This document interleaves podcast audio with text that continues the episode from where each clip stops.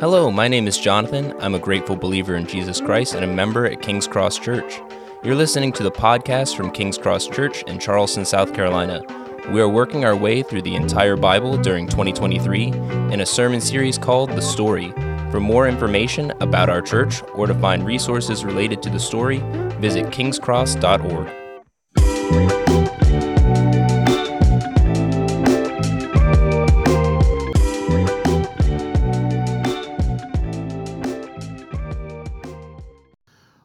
if you don't know me, my name's Chip. I'm one of the pastors here. We're glad that you're here. If you're brand new, um, or if we just don't have your information yet, would love if you filled out a connection card and either dropped it in the box there or maybe stopped by the welcome desk. We got a small gift to give you just to thank you for being with us this morning. If you have a Bible with you, if you want to take it out or turn it on, we'll be in Acts uh, chapter 1. That's where we're going to be.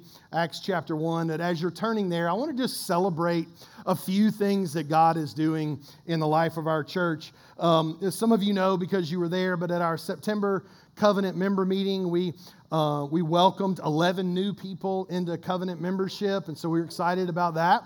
We also have, uh, I think, at least four that are scheduled for our member meeting next week. And so I hope that uh, if you're already a member, you plan to be there. We have had 11 baptisms since the fall launch, and we have um, another one, at least one, that I know of this month. Two weeks ago, our women's ministry had another edition of The Porch, kind of kicking off the fall programming there. There were just short of 40 women who attended The Porch over at the Tappins house.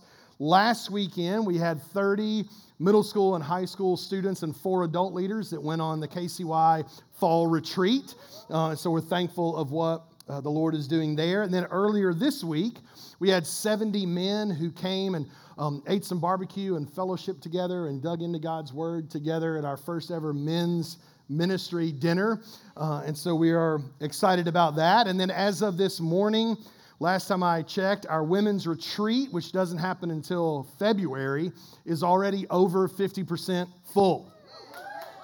And so here's why I share that because we are growing in more ways than just Sunday morning. And God is at work. And there's a momentum happening that I, I hope that you're a part of. I, I hope that you are in a small group, that you're participating in a serve team, that you're taking advantage. When you see fellowship opportunities, you hear about stuff like trunk or treat, or you know, that, that you are leaning into those things. And look, if Sunday morning, if the entirety of your experience at King's Cross is Sunday morning, uh, praise God for that. We're glad that you're here. Yes and amen. I, I just want to nudge you a little bit to tell you that I think you're missing out on some of the best of what it is that's happening in the church right now. And so, can we just take a moment and celebrate what God's done since the fall launch? Like, it's just. We don't, we don't want to overlook those things. We've been in this series uh, all the way uh, since January 1st, this overarching series as we're looking through the grand narrative of the Bible. The series is called The Story. We're starting a new chapter this morning called Chapter 9, The Church. So if you're brand new, it's a great time to, to jump in because we're, we're starting kind of a new movement in that. Uh, over the last several weeks, we have hit like really just the highest mountaintops of Jesus' ministry. We've seen who he is. We've seen who he's called his followers to be. We've seen what he says it looks like when his followers are, are following him in that way to, and they're bearing fruit in their lives. Last week, Pastor Josh talked about why it was necessary for him to die. This week, as we um, turn the page and we enter into the book of Acts, if you were to read through it, hopefully it'll sound a little bit like what I just sounded like. Because really, it's a celebration of what God was doing in the church. It, it's just page after page after chapter of, and God did this, and God did this, and God did this. And it, it's this testimony of lives being changed and things happening in the church. It opens like this in Acts 1 1. In the first book, O Theophilus, I have dealt with all that Jesus began to do and teach. The first book is the book that we now refer to by the name of its author, Luke. It's the Gospel of Luke. Luke was a physician by training, he's something of a historian of the early church. He was a, a Gentile, we think almost certainly a Greek. He was raised and lived in a city called Antioch, where um, we think he, he was a part of the early church there in Antioch. He met Paul and Barnabas. He went out on at least the first missionary journey with the Apostle Paul. They planted a church in a town called Philippi. You might have heard of Paul's letter to the Philippians. That's a, a town, Philippi. Luke kind of stayed behind there to supervise things, and it became something of an adopted second home for him. But by the time he is writing this historical account of the early church, he's in Rome with Paul during at least one, maybe multiple uh, terms of Paul's imprisonment there by the Roman government. So he addresses this letter to Theophilus, which literally translates lover of God. It's possible that Theophilus was a person, uh, maybe a patron that had sponsored Luke's you know, historical writing uh, of these things and was paying for the expenses that went along with that. It's also possible that Luke was just using a generic term because he figured if, when you and I were going to read this book, or the people that was circulating among the churches uh, eh, when it was originally written, were going to be people who loved God. But what he says is in the first book, Luke, I dealt with all that Jesus began to do and teach, which implies what? That in this book, the second book, Acts, he's going to talk about what Jesus continued to do and to teach.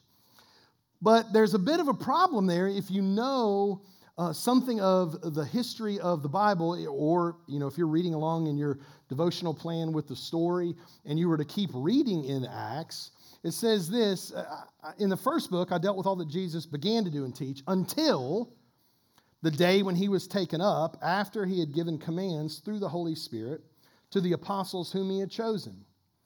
And so Luke says to Theophilus, to us, that whereas the Gospel of Luke recorded what Jesus began to do, the book of Acts records what Jesus continued to do after his ascension to the right hand of God the Father.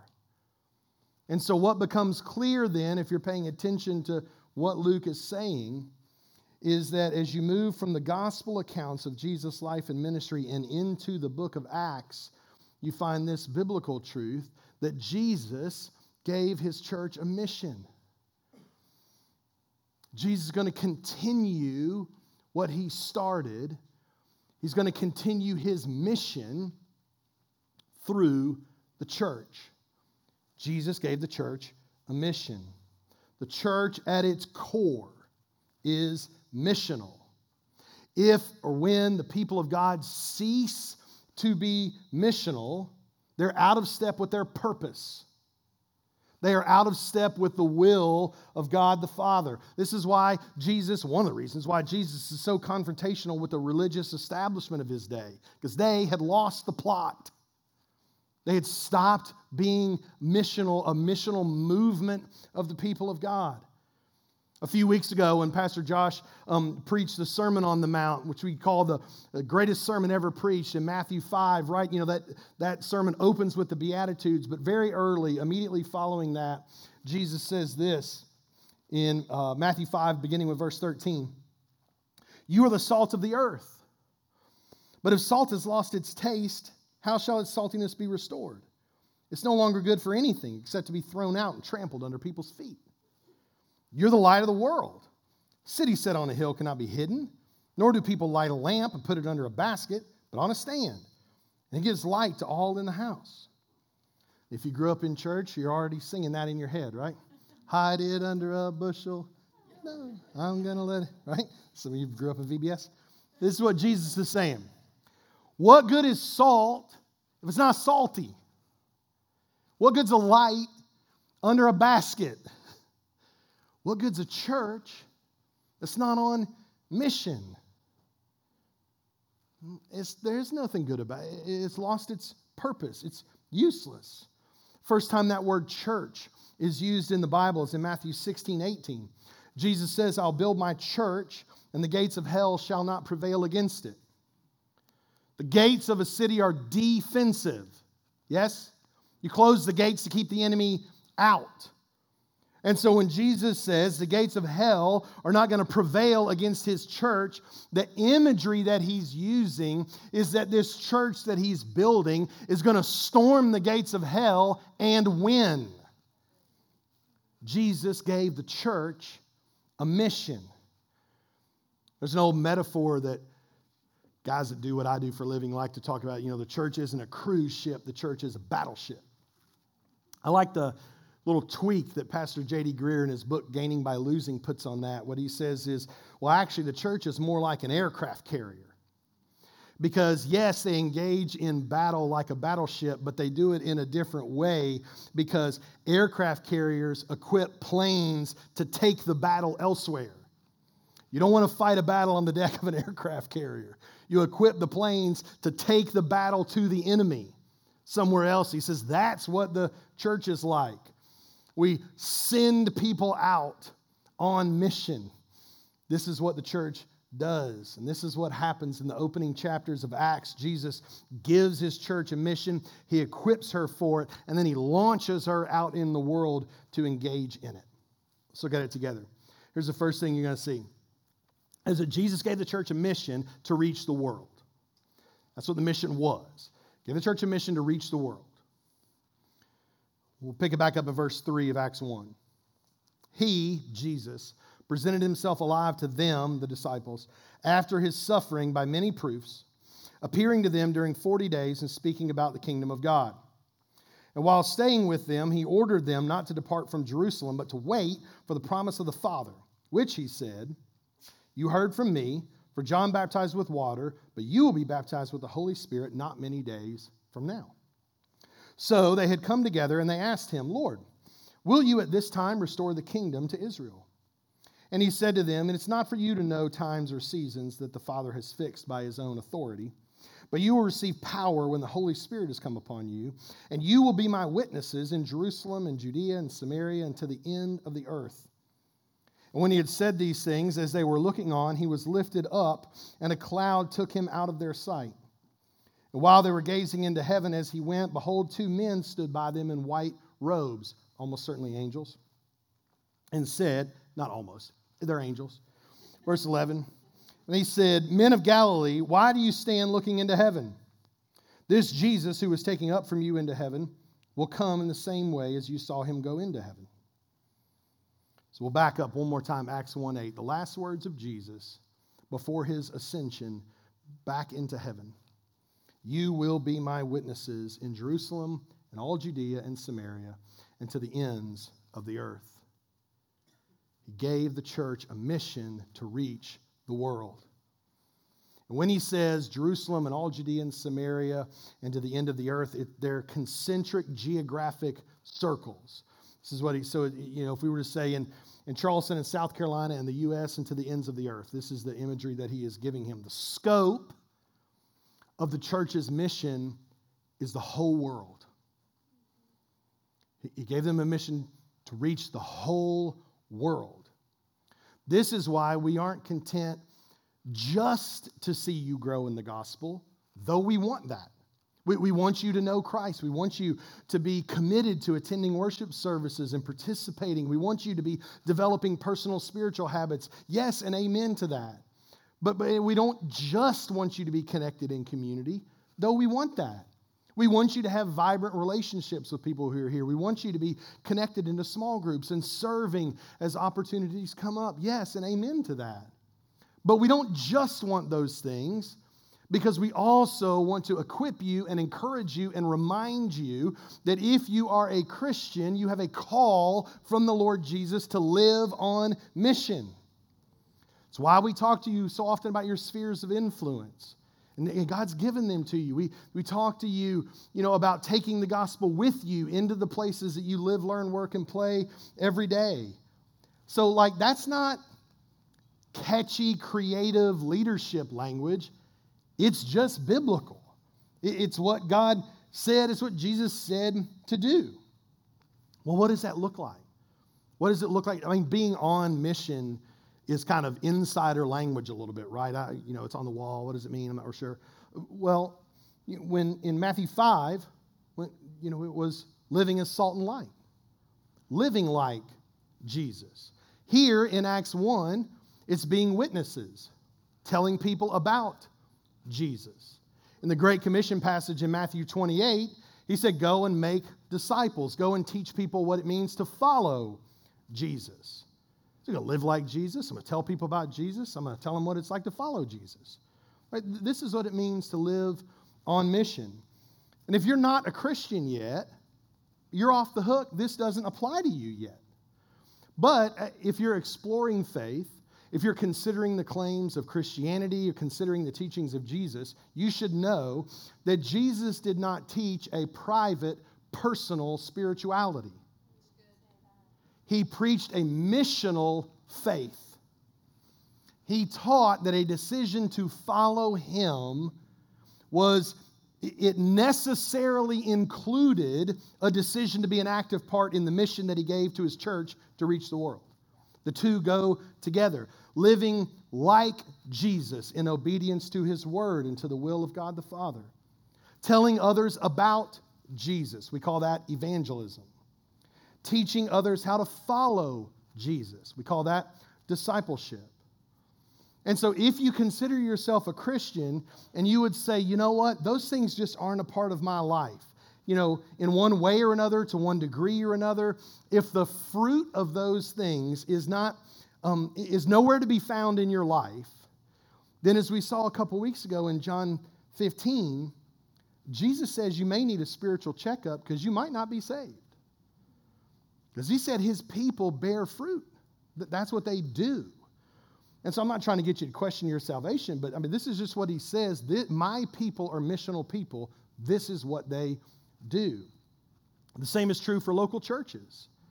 If you find a local church that isn't actively trying to carry out the mission of Jesus to reach the world, you know, in different ways with different programming, and it looks different in different churches, but the, the same thing is true. You find a local church that's not pursuing this mission, well, it's probably not a church. Might just be a nice, you know, social gathering of like minded people with similar affinities that do some good in the community. Well, okay, the Rotary Club does that. I mean, there are other people that can do that. Jesus gave the church a mission, a mission to reach the world. As we move into chapter 2, what becomes clear is that Jesus gave the church the mission to reach the world through the power of the Holy Spirit. This is the means by which that mission is going to be accomplished. They're not going to reach the world with self-help techniques or the, the latest, you know, best practices of business or um, wonderful architecture. Those things are great. Uh, you know, that's good. That's not the church's mission. The church is going to reach the world through the power of the Holy Spirit. We saw that already, right? In verse 2, Jesus, uh, Luke said that Jesus gave commands through the Holy Spirit. In verse 8, he told the disciples, You're going to receive power when the Holy Spirit has come upon you. That's what happens in chapter 2. The Holy Spirit comes and the church is born. Holy Spirit falls on believers, the church of Christ is created. Acts 2, verse 1. When the day of Pentecost arrived, they were all together in one place. And suddenly there came from heaven a sound like a mighty rushing wind, and it filled the entire house where they were sitting. And divided tongues as of fire appeared to them and rested on each one of them. And they were all filled with the Holy Spirit and began to speak in other tongues as the Spirit gave them utterance. Now, there were dwelling in Jerusalem Jews, devout men from every nation under heaven. So he just said in, in chapter 1, you're going to take this message to the ends of the earth. So verse 5 matters. Every nation under heaven, verse 6. And at this sound, the multitude came together and they were bewildered because each one was hearing them speak in his own language. And they were amazed and astonished, saying, Are not all these people who are speaking Galileans? And how is it that we hear each of us in his own native language? Parthians and Medes and Elamites, and residents of Mesopotamia, Judea, Cappadocia, Pontus, and Asia, Phrygia and Pamphylia, Egypt, on the parts of Libya belonging to the Cyrene, visitors from Rome Jews and proselytes, Cretans and Arabians. I mean, we hear them telling in our own tongues the mighty works of God. And all were amazed and perplexed, saying to one another, What does this mean? But others mocked, saying, Ah, oh, they're filled with new wine. That is drunk. Now, don't get distracted by what is an utterance or let's slow down and talk about the continuation of the spiritual gift of tongues or you know what does this have to say about a private prayer language? Like whatever theological rabbit hole you might be tempted to dive down when you read through the opening part of acts 2 there's a time for that but it's just not this morning. If you get tripped up on those type of things email me come grab me we go to coffee and we can talk about those questions but the big picture is what i want us to focus on this morning and the big picture here is that the primary uh, practical barrier to the church beginning its mission to reach the world was language it's hard to share Jesus with somebody if they have no idea what words you're using. I've preached the gospel in other countries where I had to have an interpreter. Like they have to be able to understand things, right? So this is the biggest barrier. And as soon as the Holy Spirit empowers him, he says, I'll take that barrier away. Don't worry about that one, I got it covered. And so, like, this is what the church is empowered by the Holy Spirit to carry out the mission that Jesus had given her to reach the world. This is what happens immediately. If you are a Christian, then to use some language that we use around here quite a bit, if you're a Christian, you already believe that Jesus has done everything necessary for your salvation. You should also believe that the Holy Spirit will empower you with everything necessary for your mission. They go together. You have a part to play in the mission that Jesus gave the church to reach the world. There's two primary ways that that's true for every Christian. First, if you are already a Christian, then you have been given spiritual gifts by the Holy Spirit. Everybody. 1 Corinthians 12 is one place that the New Testament talks about this. Now, there are varieties of gifts, but the same Spirit. There are varieties of service, but the same Lord. There are varieties of activities, but it's the same God who empowers them all who empowers them all in everyone. To each is given a manifestation of the Spirit for the common good. Empowers them in everyone. To each is given the manifestation. Like Christian brothers and sisters, hear me. You have been empowered by the Holy Spirit with spiritual gifts that are given to you for the express purpose of building up the church of God and participating in the mission of God. Every Christian has been given that. Now, your gifts will be different than mine. My gifts will be, different from yours. Uh, so we understand that. But there's no such thing as a Christian without gifts. Like you are not going to get cut from team mission. Okay? The Holy Spirit's not going to take a look at you and go, huh, we just have no use for her. And, and send you. That, that does not happen. Here, like, if you're the sorriest Christian in the kingdom, and by definition, someone is. Fair? Right? That's probably not any of you all. Might be. I don't know. Maybe you think it is. If you're the sorriest, least gifted, least talented, least resourced Christian in the entire kingdom of God, you still have more gifting and power in you than you can possibly fathom. Because Jesus says it this way in Luke 7 I tell you, among those born of women, how many humans are born of women? All of them, right? Among those born of women, none is greater than John the Baptist. Yet, the one who's least in the kingdom is greater than he.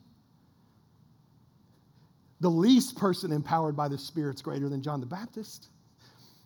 More than that, Jesus says Christians who have been empowered by the Holy Spirit working together as part of a church are going to do even greater things than Jesus did himself. John 14, 14, 12. Truly, truly, I say to you, whoever believes in me will also do the works that I do. That's mission. He takes his mission and gives it to his followers. And greater works than these will he do because I'm going to the Father. He says in another place, It's to your advantage that I go away, because when I do, I'll send the Helper, the Holy Spirit. Uh, you know, one pastor said, uh, The Holy Spirit in you is greater than Jesus beside you. Because Jesus was only in one place when he was doing his earthly ministry. The Holy Spirit's in us all. Jesus says, You're going to do greater things. Well, wh- when did he go to the Father? Acts 1. We just read it. What comes immediately after Acts 1? Acts 2. Oh, you thought it was a trick question. Acts 2. The Holy Spirit falls and indwells all believers, and the church is born. Jesus gave the church a mission to reach the world through the power of the Holy Spirit, which he sent to his followers after he ascended to his Father. By the end of chapter 2, you get the fullness of the picture. Jesus gave the church a mission to reach the world through the power of the Holy Spirit with the gospel. This is what they're reaching the world with is the gospel itself.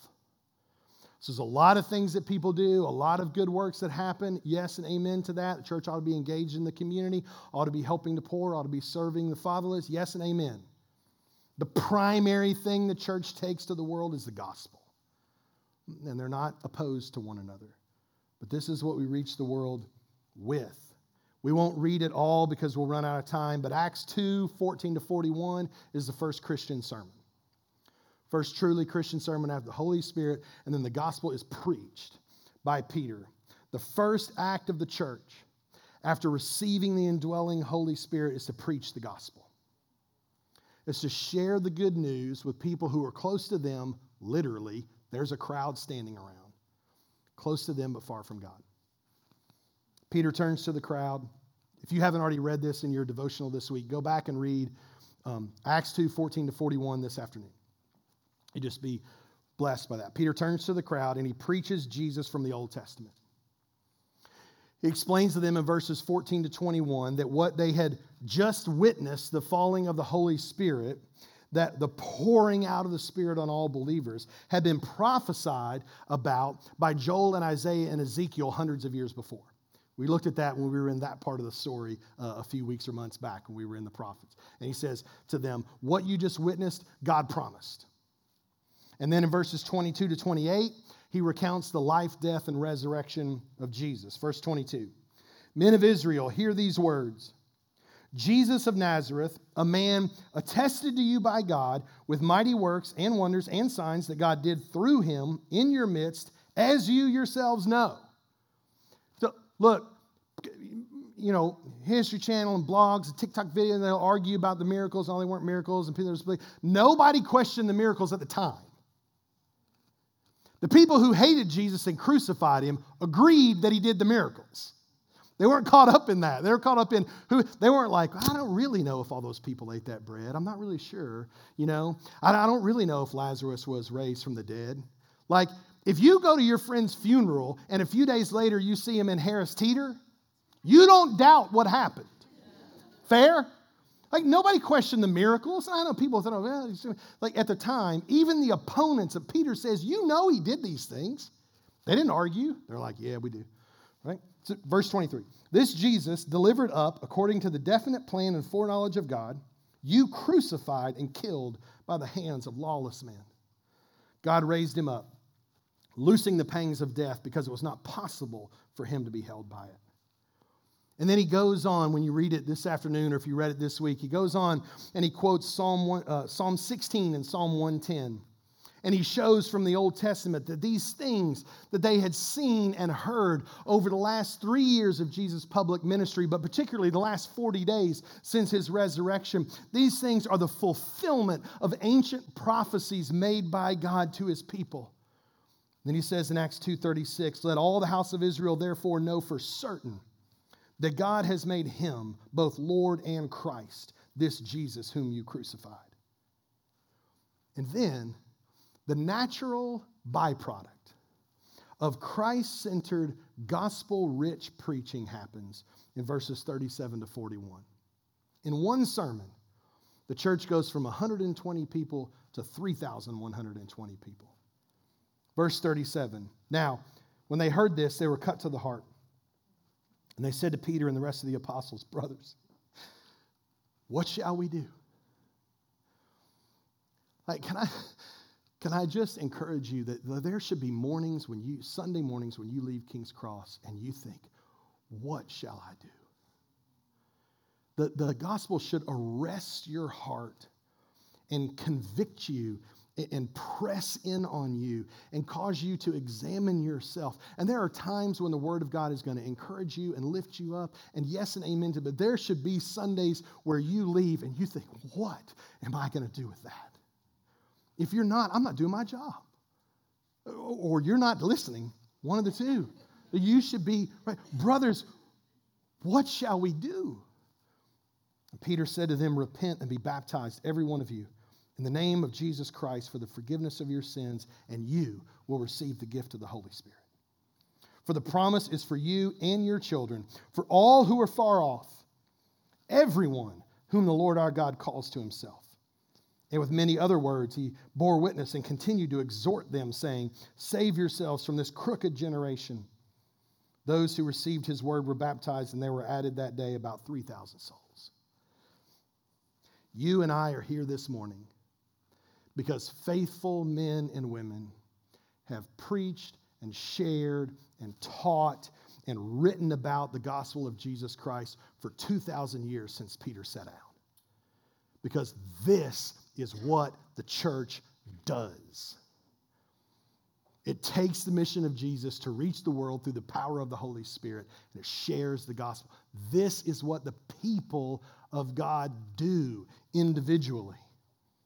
Jesus gave the church a mission to reach the world, empowered by the Holy Spirit with the gospel. If you're not a Christian yet, please know that God is inviting you into his mission by His grace, through your repentance of your sin and your faith in Christ's substitutionary death on your behalf, your belief that He was raised from the dead, as Peter has preached here, God is calling you to Himself to join Him on His mission. He is calling you in to send you out. He is doing a work in you that He could do works through you.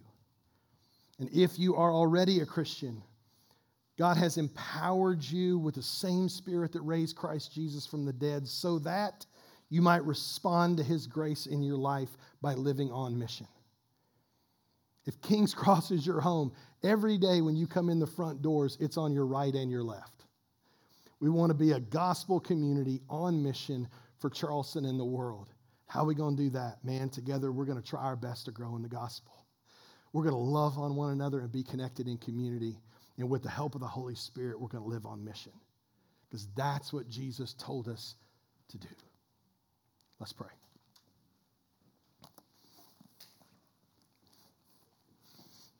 Father, we celebrate and rejoice the work we see you doing in the church.